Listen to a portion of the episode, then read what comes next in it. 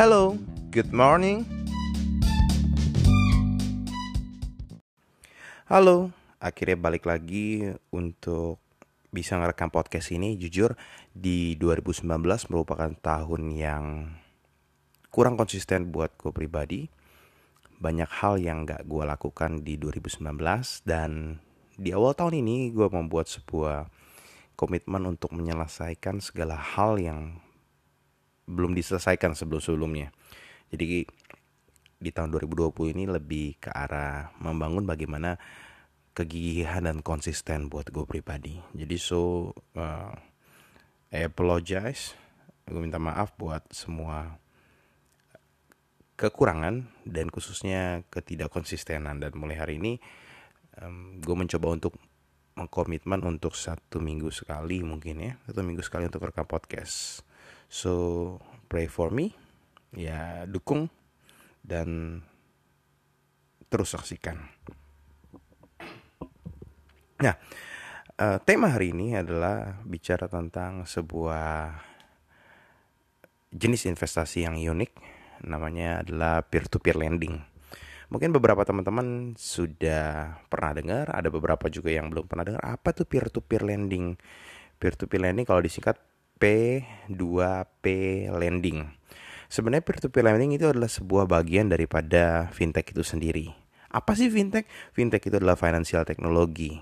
Jadi fintech itu adalah uh, financial yang kita tahu digabung dengan teknologi dan fintech ini menghasilkan banyak teknologi dan banyak uh, teknologi khusus di lembaga keuangan dan keuangan yang membuat kemudahan banyak kemudahan yang kita rasakan.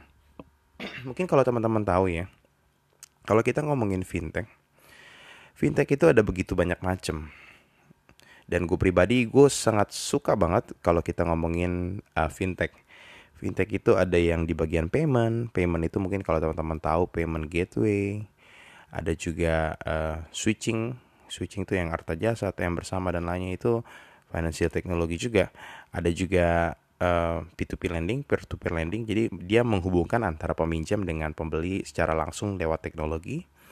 Ada juga yang sistem pos uh, payment on system.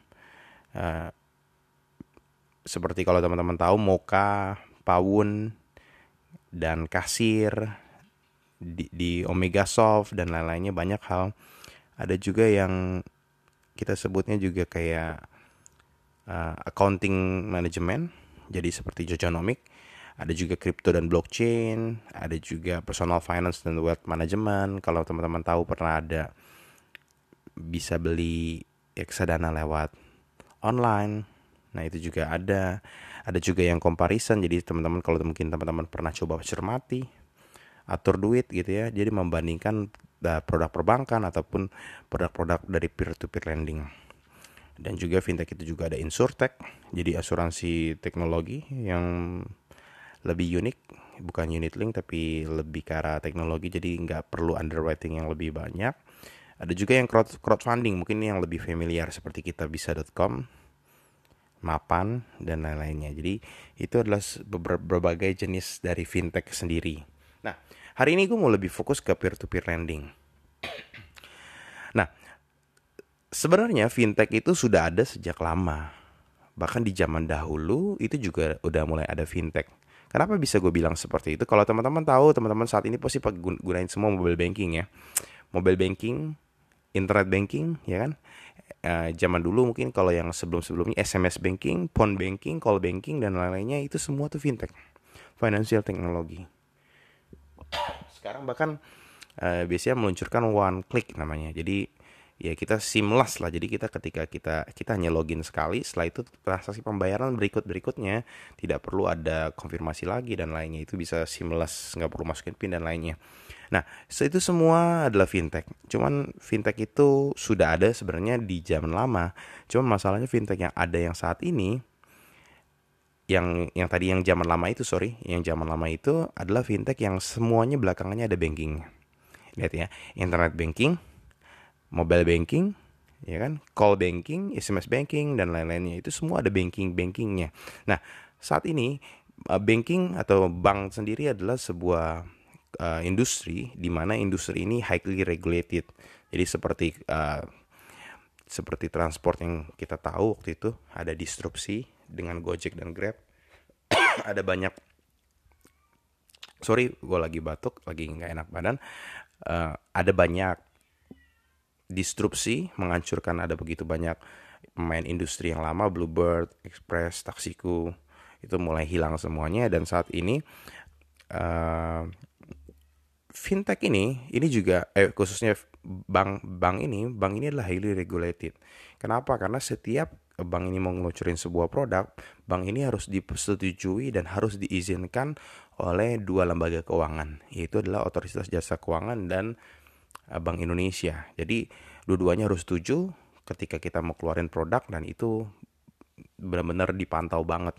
Nah jadi bank itu highly regulated karena highly regulated inovasinya juga nggak terlalu banyak dan nggak terlalu besar. Nah al, al, alhasil ada begitu banyak orang yang nggak mengalami nggak mendapatkan fasilitas dari perbankan tersebut. Coba deh beberapa teman-teman, apakah teman-teman punya kartu kredit?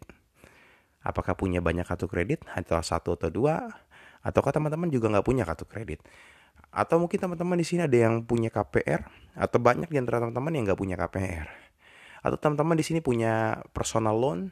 Apakah teman-teman bisa dapat akses personal loan seperti itu? Apakah kita gampang dengan minjem uh, ratusan juta atau 20 juta sekalipun yang kecil-kecil? Apakah kita gampang waktu itu ketika nggak ada fintech? Sulit. Jadi oleh karena itu ada sebuah masalah di dunia dan uh, ada beberapa solusi-solusi dan ada begitu banyak uh, ide-ide baru dan mereka meluncurkan yang namanya fintech. Dan fintech ini pun sebenarnya reg, uh, fintech ini adalah sebuah lembaga keuangan non bank dan ini legal diatur oleh OJK dan Bank Indonesia. Jadi ada beberapa yang di Bank Indonesia, ada beberapa yang di OJK seperti payment gateway itu di Bank Indonesia, uh, penyedia transfer dana itu di Bank di Bank Indonesia, bahkan juga uh, digital sign itu juga di Bank Indonesia, tapi OJK itu lebih ke mungkin yang mengumpulkan dana nasabah dan lainnya. Nah, itu di OJK dan khususnya peer to peer lending itu di Otoritas Jasa Keuangan. Nah, kalau kita ngomongin uh, fintech, kenapa sih harus fintech? Apa sih bisnisnya fintech? Nah, mungkin buat teman-teman yang sebelum belum tahu, mungkin hari ini kita bisa discuss ya. Teman-teman tahu nggak uh, bank itu dapat uang itu dari mana? Tentu lah ya kalau kita bicara kita ngomongin bisnis tentu bisnis itu akan menghasilkan profit. Kalau bisnis itu nggak menghasilkan profit itu bukan bisnis namanya, itu sosial atau lembaga lembaga non profit. Jadi kalau kita ngomongin bisnis baik apa itu BUMN, baik itu swasta, segala sesuatu bisnis harus menghasilkan profit. Nah, teman-teman tahu nggak bank itu khususnya ya kalau kita main di saham pun bank dan lembaga keuangan itu merupakan saham yang menarik karena saham itu akan terus berkembang karena perkembangan suatu negara itu juga menuntut uh, akan menuntut satu hal yang setara dengan perkembangan sebuah bank karena bank itu uh, dia akan bergerak tumbuh beserta negara itu tumbuh kenapa karena bank itu adalah lembaga keuangan yang membantu para nasabah para lembaga uh, penyedia usaha para usaha usaha pengusaha kecil dan menengah, pengusaha besar untuk bisa dapat berkembang. Karena dengannya bank, mereka dapat meminjam dan dengan meminjam mereka dapat meningkatkan produktivitas dan dapat menghasilkan sesuatu yang lebih besar daripada itu. Nah, balik lagi, eh, teman-teman tahu nggak apa bisnisnya bank? Mungkin kalau mungkin ya, kalau mungkin teman-teman nggak tahu apa sih bisnis utamanya bank?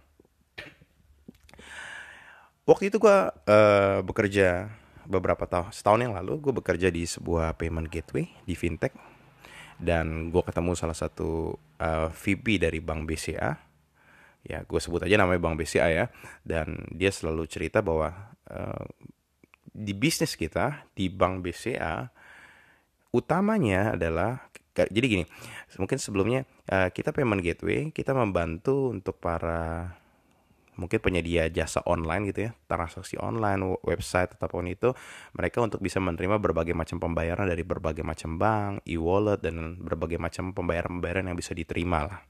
Nah, salah satunya adalah kita pakai jasa dari salah satu bank swasta terbesar di Indonesia itu Bank BCA dengan virtual account Bank BCA.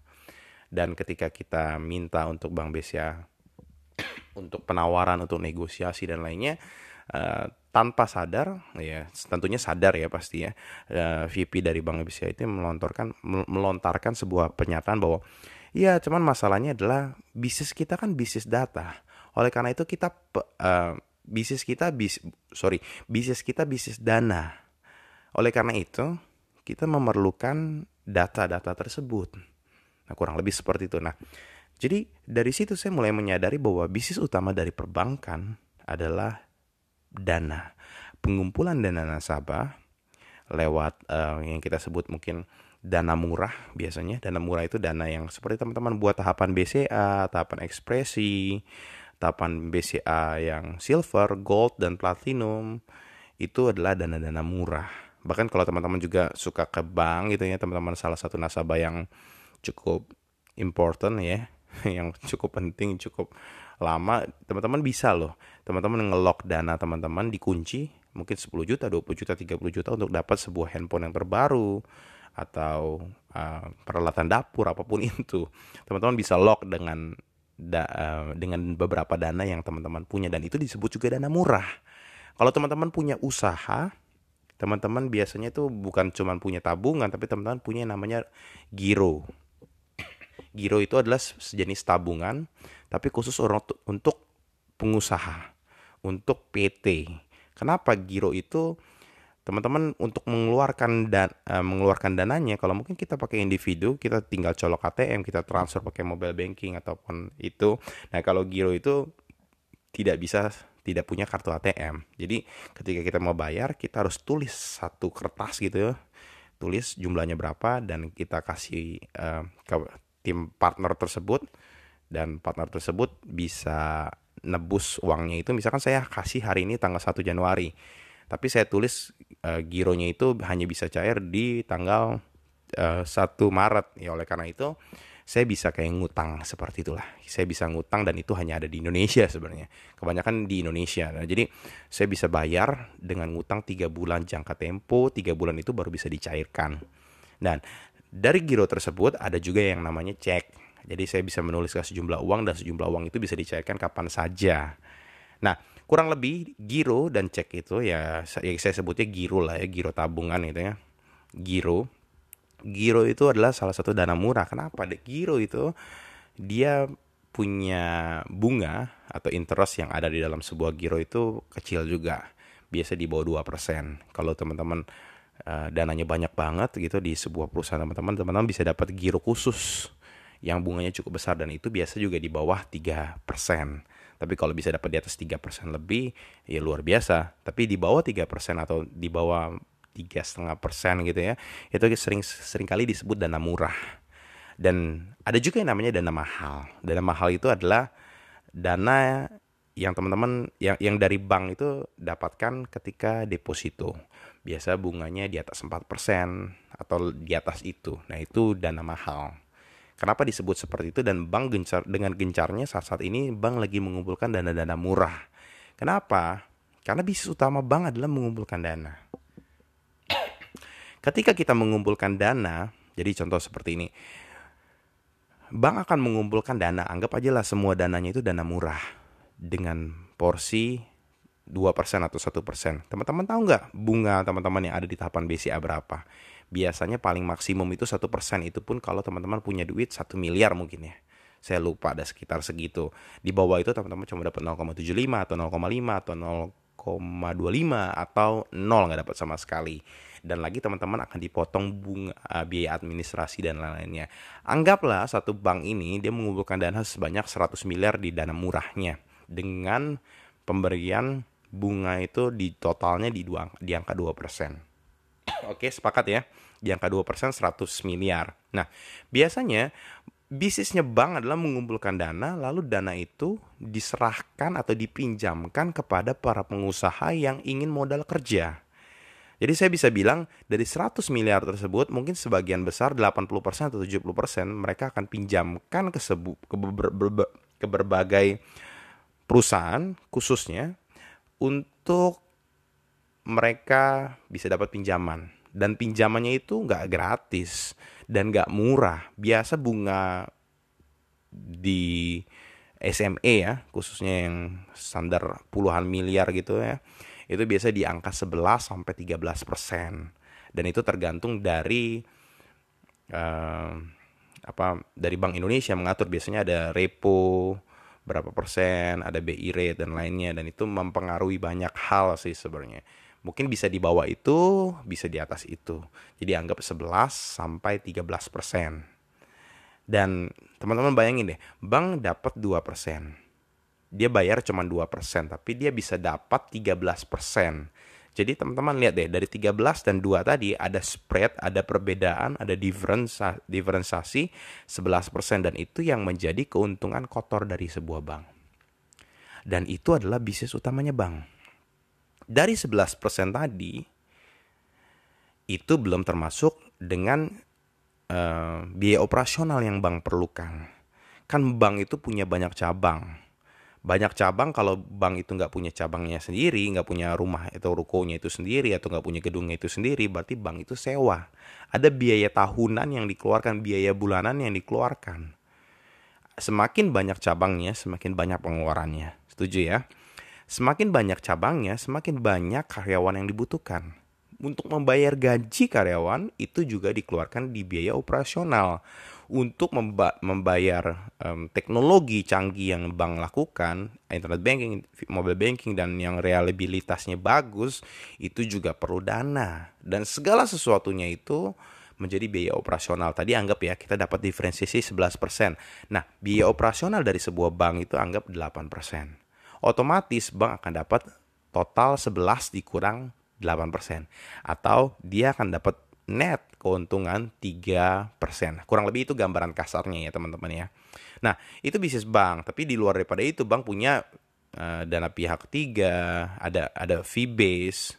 Fee base itu ya kalau teman-teman uh, pernah ikut perbankan dan ditawarin jualan asuransi, obligasi, sukuk, ori dan sebagainya macam jenisnya itu semua bank dapat fee base biasanya bank dapat keuntungan 20%, 10%, 30% daripada angka tersebut.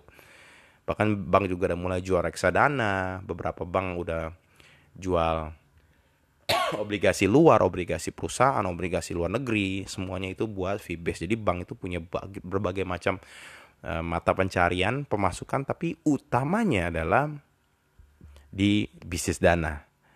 Dia terima 2%, dia jual 13%. Kurang lebih seperti itu ya. Tapi kalau itu 2%, Kak semua orang kan, orang juga yang masukin dana juga nggak mau ah cuma 2% gue masukin dana 50 miliar enggak lah. Yang pasti kita akan masukkan di deposito. Deposito berarti ada sekitar 5% mungkin kalau yang sekarang ya. Karena BI rate uh, BI repo 7 hari itu 5%. Bisa 5% maksimum enam setengah mungkin kayak gitulah. Dan itu tergantung dari jenis banknya, bank buku berapa. Semakin bukunya 4 Eh, dari bank bank ada buku 1 sampai 4 semakin bukunya besar buku 4 itu baru ada 6 atau 7 bank gitu ya saya lupa. 6 bank kayaknya. Itu semakin kecil. Bunga yang diwajibkan yang dibatasi oleh uh, oleh Bank Indonesia khususnya. Kalau banknya bukunya kecil bunganya bisa lebih besar. Biasa standarnya itu beda 0,25 persen per buku. Beda buku ya. Bank buku 4 itu yang ada itu pertama bank BRI, Mandiri, eh, BNI, BCA, terus CMB Niaga, terus setahu saya Bank Panin. Nah, di, di luar daripada itu Bank Buku 3, Bank Danamon, bank-bank yang besar yang kita tahu itu buku 3, ada yang buku 2, Bank Sinarmas itu buku 1, buku 2 kalau nggak salah. Bank Kapital, ada Bank Victoria dan banyak macamnya. Itu biasanya buku-bukunya buku rendah di bawah daripada itu. Masuknya bank perkreditan rakyat BPR BPD ya dan juga bank-bank um, kecil lah kurang lebih. Dan itu yang ada. Nah peer to peer lending ini dia uh, bisnisnya seperti bank tapi dia tidak membutuhkan operasional yang besar yang pertama. Jadi dia nggak perlu punya punya punya cabang. Mungkin cabangnya satu mungkin atau mungkin ada beberapa yang punya cabang di beberapa tempat dua atau tiga paling nggak nyampe sepuluh gitu ya. Dan segala sesuatunya adalah dipertemukan di internet dengan teknologi. Kalau tadi eh, bank itu harus nyediain eh, buku tabungan ATM itu kan butuh duit. Mungkin kita daftar kita daftar bank gitu ya kita pikir kita nggak bayar kan ya kita nggak bayar. Tapi tanpa sadar sebenarnya ketika kita mau tutup uh, rekening kita ada biaya yang hangus kurang lebih sekitar 50 ribu atau 100 ribu berbeda berbeda bank beda. Nah itu sebenarnya biaya yang kita bayarkan. Nah bank mengeluarkan tersebut. Tapi kalau peer to peer lending dia nggak seperti itu. Dia menggunakan teknologi biasa di website atau di aplikasi. Ketika ada orang mau meminjam uh, aplikasi orang tersebut akan dimasukkan mereka punya kredit scoringnya juga, analisa dan lainnya. Dengan dapat skor angka berapa, bunganya berapa akan dimasukkan ke sebuah website. Dan website itu akan kita sebut crowdfunding. Jadi satu peminjam sejumlah misalkan satu miliar itu bisa didenai oleh uh, investor. Itu bisa 20 orang, 30 orang, 100 orang mungkin tergantung dari kebijakan dari peer to peer lendingnya sendiri. Jadi peer to peer lending ada begitu banyak macam dan kurang lebih bisnisnya adalah yang dia hanya menggunakan satu bisnis yaitu adalah menghubungkan uh, peminjam dengan investor dengan menghubungkan borrower, borrower dengan lender. Jadi peer to peer lending hanya sebagai penengah saja. Dia nggak bertanggung jawab terhadap resiko ketika borrowernya uh, gagal bayar dan dia juga nggak bertanggung jawab sebenarnya untuk lendernya ketika gagal bayar uangnya ke mana nih dia nggak bertanggung jawab karena itu semua sudah diatur dan untuk peer to peer lending itu diatur di otoritas jasa keuangan untuk bisa dapat uh, lisensi uh, khususnya itu nggak mudah. Yang pertama adalah peer to peer lending itu harus mendaftar di otoritas jasa keuangan. Dan untuk mendaftar itu ada begitu banyak uh, persyaratan. Mereka harus punya modal sekian, mereka harus sudah ISO, mereka sudah harus punya uh, risk management yang bagus dan lainnya dan sudah teruji keuangan dan lainnya. Dan itu butuh beberapa waktu. Perkiraan saya 6 bulan sampai setahun bahkan sampai lebih daripada itu untuk mendapatkan registrasi. Jadi di situ akan terdaftar da, dapat data terdaftar. Dan di zaman itu di zaman beberapa karena saya pun sudah main 4, 4 tahun yang lalu di zaman 4 tahun yang lalu Ketika sudah terdaftar, mereka akan dikasih waktu 2 tahun untuk dilihat, untuk dipantau eh, transaksinya, dipantau bisnisnya, apakah bisnisnya berjalan dengan baik, apakah semakin growing, apakah ada komplain yang bermasalah atau enggak, dan ketika ada komplain masalah atau bisnisnya nggak bagus, bisnis modelnya nggak bagus, pasti dari otoritas jasa keuangan akan stop atau tidak melanjutkan proses terdaftar itu ke berizin. Tapi zaman sekarang saat ini setahu saya uh, ketika dari terdaftar dia cuma punya waktu satu tahun untuk bisa dapat berizin dan saat ini ada setahu saya di update per hari ini ada 144 peer to peer lending yang terdaftar. Yang ilegal ada lebih banyak daripada itu 124 atau yang ketahuan ya ada begitu banyak dan untuk yang sudah berizin itu baru 25 Nah, kita ngomongin peer to peer lending ya tadi ya. Tadi berarti ada yang lender, ada yang peminjam, ada yang ngasih uang atau investor gitu ya, ada juga yang dipinjam, yang meminjam. Nah, meminjam ini peer to peer lending ini ada begitu banyak jenis. Jadi ada yang sistemnya adalah peminjamnya satu orang gitu, bisa ada seribu peminjam, eh seribu yang invest gitu, ada seribu yang invest tapi dipinjamnya satu orang.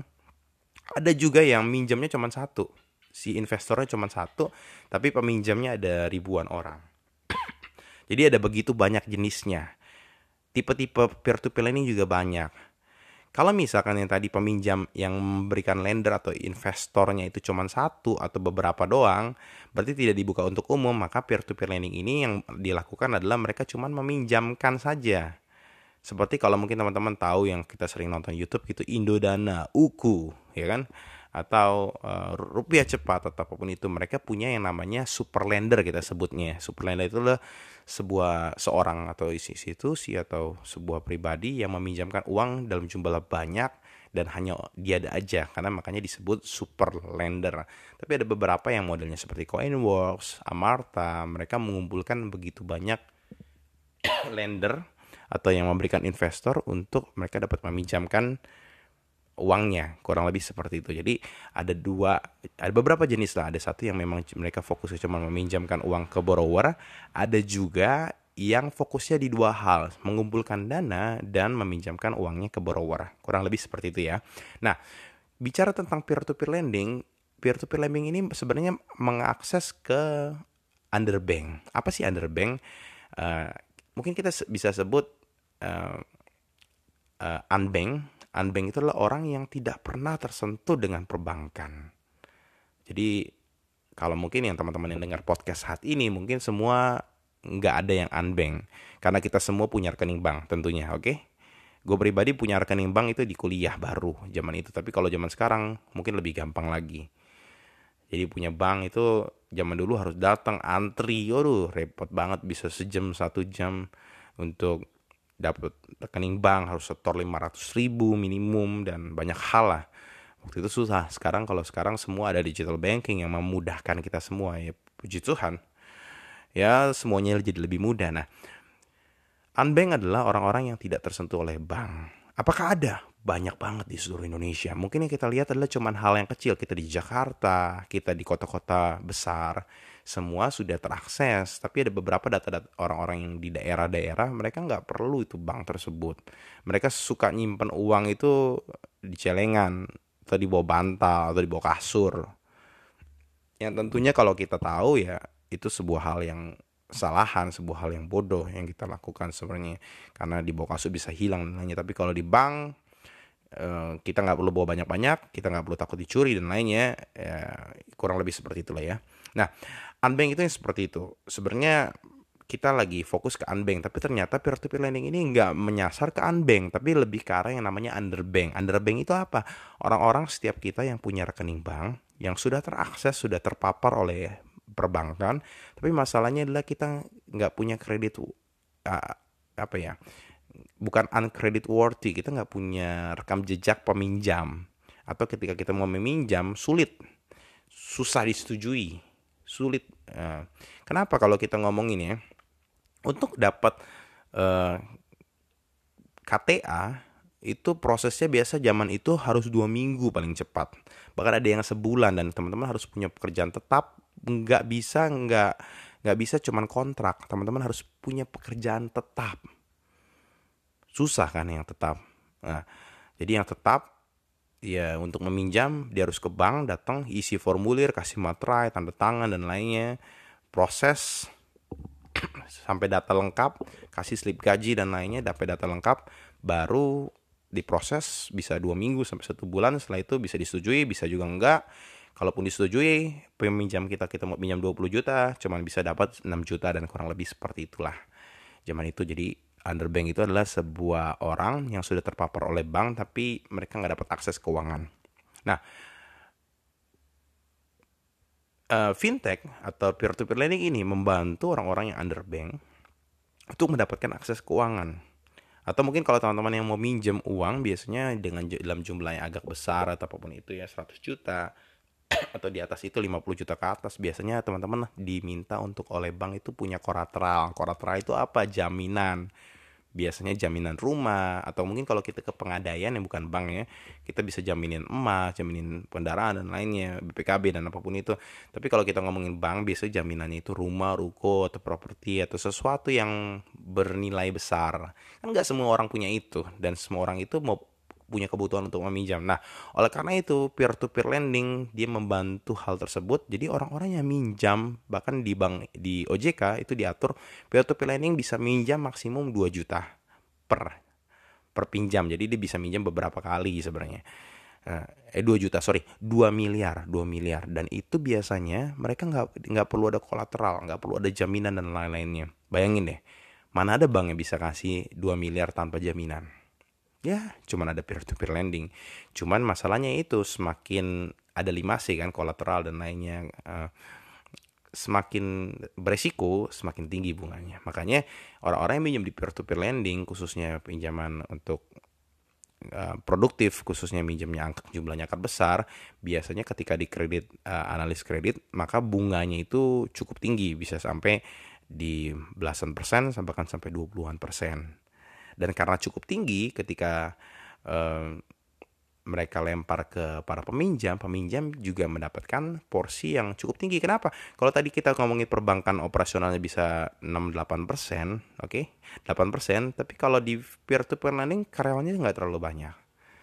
Ya, semuanya udah pakai teknologi, nggak perlu punya banyak cabang, dan nggak perlu punya buku rekening dan lainnya, bla bla bla dan lainnya dengan oleh karena itu biaya operasional bisa dipersempit sedemikian rupa. Jadi anggap saja peminjamnya itu dikenakan bunga 20% dengan operasional yang mungkin 2% aja berarti 18%. Eh, Anggaplah keuntungan untuk peer-to-peer lending sendiri 2%. 18%. Nah, dari 18 dikurang 2%, 16. Nah, 16 itu akan diberikan kepada para peminjam yang ingin meminjamkan. Nah, kalau teman-teman punya duit, uh, punya duit 1 miliar gitu ya, teman-teman tahu nabung di deposito cuma dapat 5%, tapi kalau di peer-to-peer lending dapat 16%, teman-teman pilih yang mana? pilih yang mana coba?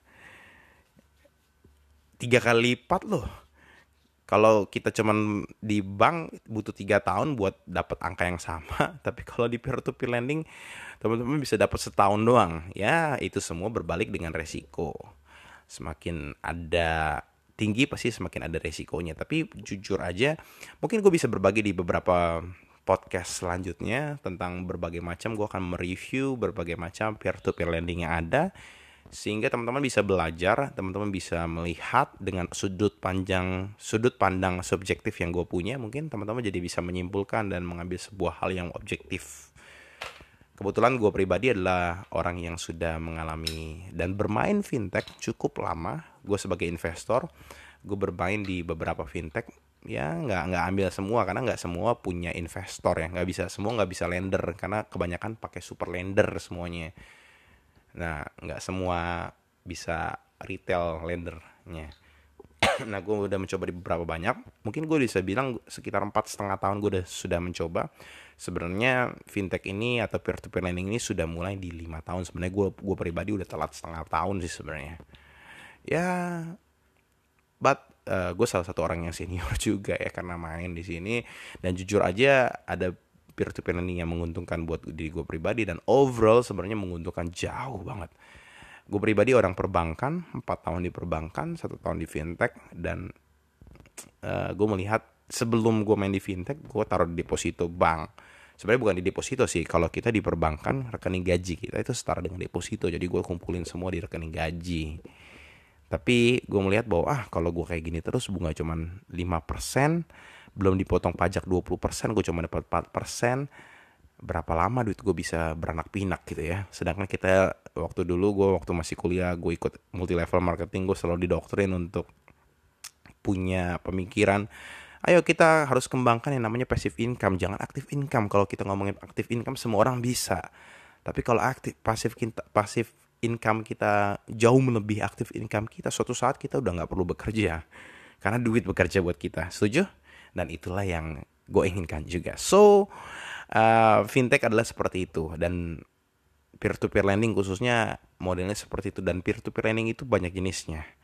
Kalau tadi yang sering gue sebut adalah uh, kayak uh, SMA, jadi uh, small medium business gitu ya, enterprise ya.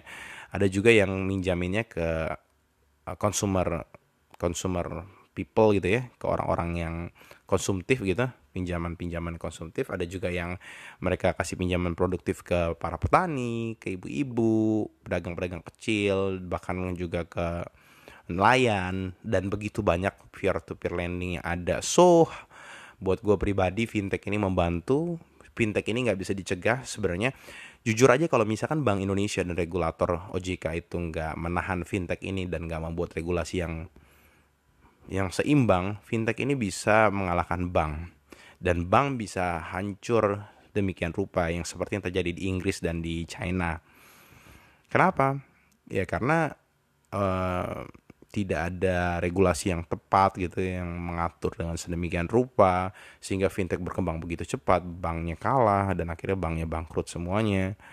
Tapi di Indonesia bank dan fintech didorong sama-sama, jadi fintech dijaga maksimum hanya 2 miliar ya tadi ya. Kalau misalkan fintech bisa peer to peer lending bisa lebih dari 2 miliar, bank bisa habis. Karena cuma 2 miliar dan sedangkan keuangan dari fintech itu sedikit atau P2P lending itu sedikit, biasa bank juga jadi super lendernya. Bank juga ngasih pinjaman ke fintechnya supaya duitnya itu disalurkan ke tempat-tempat yang lain. Dan pada akhirnya sebenarnya kalau kita ngomongin begitu ya, kalau misalkan bank nggak berinovasi, bank pada akhirnya cuma menjadi pengumpul dana, dana masuk ke fintech disimpan di bank, ya udah itu doang. Jadi alhasil bisa habis juga bang jadi tantangan sebuah tantangan yang besar ketika zaman berubah, disrupsi banyak, dan fintech merajalela, apakah bank siap untuk berinovasi, berubah jadi lebih baik? Kalau nggak siap, siap dilibas. Kalau siap, ayo bergerak berusaha sprint di dalam maraton gitu ya bergerak terus cepat sekali so itu aja mungkin teman-teman. Jika teman-teman ada yang ingin bertanya jangan lupa uh, eh, gue fleksibel banget. Teman-teman bisa uh, follow di Instagram gue di Christian Dando. Atau teman-teman juga bisa untuk kirim email. Gue pribadi sangat suka menjawab sangat suka menjelaskan. Apabila teman-teman juga pengen meet up yuk kita discuss lah. Ya, teman-teman bisa lewat email lo di christiandando@gmail.com jadi Instagram gue Christian Dando di emailnya christiandando@gmail.com jadi teman-teman yang ingin bertanya ingin diskusi terkait peer to peer lending dan perkembangan fintech yuk uh, kita discuss. Mungkin di beberapa sesi selanjutnya juga gue akan bisa bahas tentang uh, bagaimana per, um, pengaruh wallet wallet yang saat ini imani wallet ya kan? Bagaimana pengaruh uh, e-wallet yang ada di perbankan itu mulai digabung jadi satu. Ya kalau teman-teman perhatikan bagaimana OVO, GoPay, Dana dan investor-investor dari China itu mulai merajalela di dunia keuangan dan kenapa keuangan besar, kenapa fintech itu bisa berkembang cepat. Ya banyak hal yang bisa gue berbagi sih sebenarnya. Banyak hal yang gue berbagi dan mungkin teman-teman juga bisa share apa sih yang kira-kira bakal mau dibahas sih.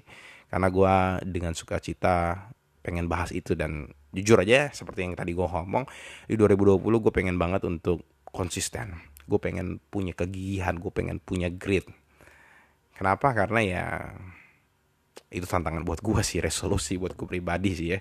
So uh, itu hal yang menarik buat gue dan gue berharap apa yang gue gue bagiin hari ini menjadi sebuah hal yang menyenangkan buat teman-teman menjadi hal yang teman-teman bisa banyak belajar khususnya ya sedikit mungkin ya daripada enggak ya buat teman-teman yang mau tanya ya siap gue akan bahas lebih lagi khususnya dan karena gue senang banget berbagi. So thank you for your time and have a nice day and God bless you. See you.